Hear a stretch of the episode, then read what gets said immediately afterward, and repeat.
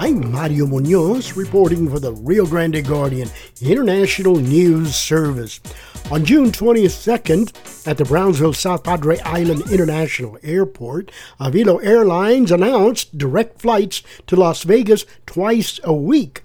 Currently, Avelo Airlines flies out of Brownsville to both U.S. coasts, Burbank, California, and Orlando, Florida. According to Brownsville Mayor John Cowen, Avelo airline officials have indicated that they are considering making Brownsville a base. They're moving fast, they're agile, and we're reacting to them as well. And so we're being uh, good partners, and I think uh, we're, we're very well positioned for success here. They're headquartered out of Houston, but the Brownsville flight is their only Texas flight that they have. So they are looking to grow out of here. Yeah, and hopefully one day be a base for them. What would that mean, being a base for them? That means uh, having their crew operate out of here instead of the other cities that they that we fly to currently. Airport Director Bryant Walker told Steve Taylor that the load factors for the existing California and Florida flights out of Brownsville consistently exceed 90%. Walker also gave details about the new Las Vegas route. Yeah, it's very exciting today. Have Elvis in the building. We're headed to Vegas. Absolutely exciting. Yeah. So starting in September, so Mondays and Fridays, you can get to Vegas. Get there early in the day, so you have an extra day there to play.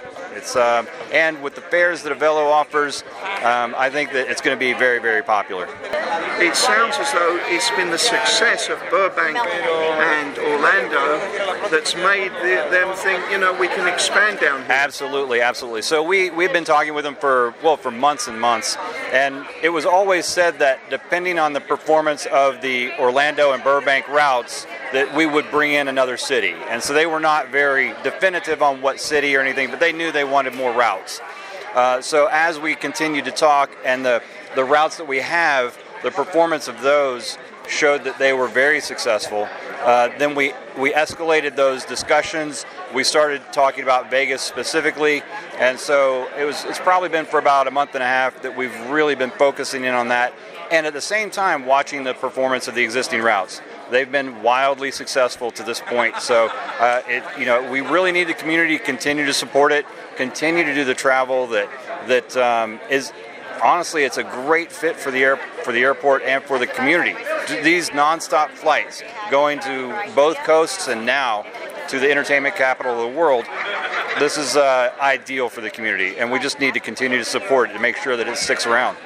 When you say they've been wildly successful, have they announced how many how many people are flying? To Absolutely. So our load factors, and, and some of this is uh, a little bit proprietary. The DOT will release the information within a few months. However, I can tell you that the load factors for both destinations exceed 90% continually. It's, That's a big number. So typically, when an airline starts a new route, you'll see you'll see load factors start off in the 50, 60 percent area, and then they they grow over time as people realize it's a dependable route. Um, I think the community has really been starved for these types of connections, and honestly, with these fares. So as soon as they came online, and the airline will actually tell you this themselves, that as soon as they came online and started operating, their reservations went through the roof, and we've just seen the, the community really come out and support it. And, um, and I think that we'll see the same results with Vegas. In fact, Vegas, according to our data, is actually the stronger route of the three that we're serving. So uh, with Avelo. So I think that we'll we'll definitely be able to uh, enjoy it for a long time to come. Mayor Cowen was just telling me that effectively that the people in Brownsville do they do fly around the U.S., but 60% of the Brownsville residents that go, that do use the airlines fly out of another airport. So you That's sort of correct. lose those. That is correct. So uh, prior to COVID, so prior to the pandemic, we saw 70% flying out of other airports or and that's flying that's the flying public but honestly between between dallas and brownsville uh, we see about 700,000 people a year that just choose to drive because of the lack of convenience and the lack of connectivity. Um, and I'm sure there's other reasons, but uh, you're always going to have a percentage that choose other modes of travel or they choose not to travel. So, of the 60% that you're talking about now, which we recovered 10% during COVID, we recovered 10% of our traffic because of the facility, because of the upgauge of aircraft with American and United, we've seen well, we've, we've been able to reclaim some of our passengers back to this airport. So that 60% that we were leaking previously to other airports, we're just going to be recovering it every day. We're recovering more and more and more of those passengers because it is more convenient and it's a better fare. So that 60%, is it flying out of other airports or also driving to other destinations? No, no, just just so the people that do fly out of the valley and the people that fly out of Brownsville, we're leaking 60% to other airports. But you're confident purely. with things like this, is you know that's going to get reduced. Absolutely. I mean, we had the legacy carriers, which are, are amazingly dependable, but they they price their fares in the business rates, um, so they're less flexible. Uh, they're not necessarily direct routes for where people are wanting to go vacation or travel, and certainly not visiting fin- friends and family. So uh, business travelers don't mind connecting through those hubs. So for the community, they really want these direct flights to the places they want to go to, and and having a low-cost carrier come in and serve those nonstop routes. That's gonna that's the key to recovering the traffic and providing the, the right fit for the travel option for our community. Are you uh, are you able to say what your next uh, goal is? Your next uh, air, airport that you want to get to? Uh, the next the next airport that we would like to uh, get to would probably be in the Northeast, but I don't I, I, I can't really pin it down.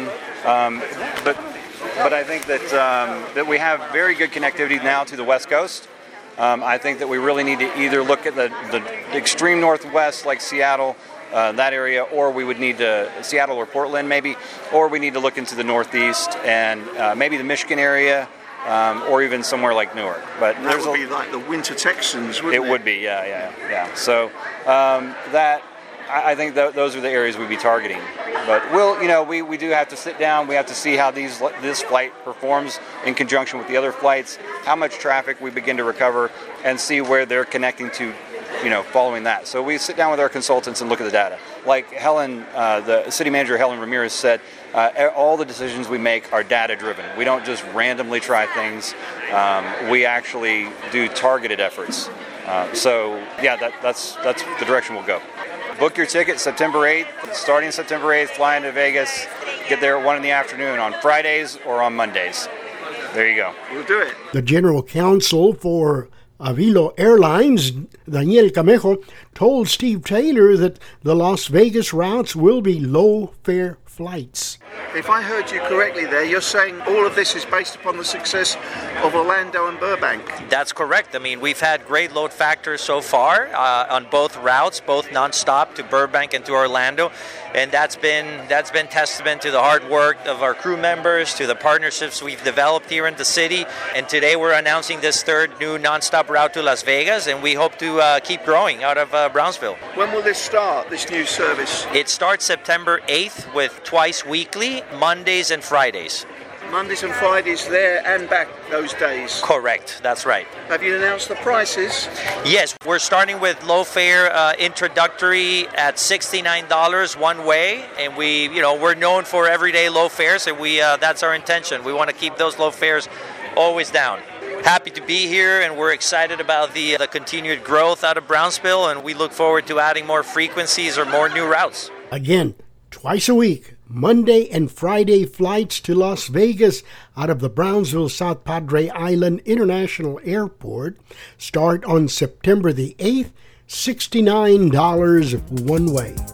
I'm Mario Munoz reporting for the Rio Grande Guardian International News Service.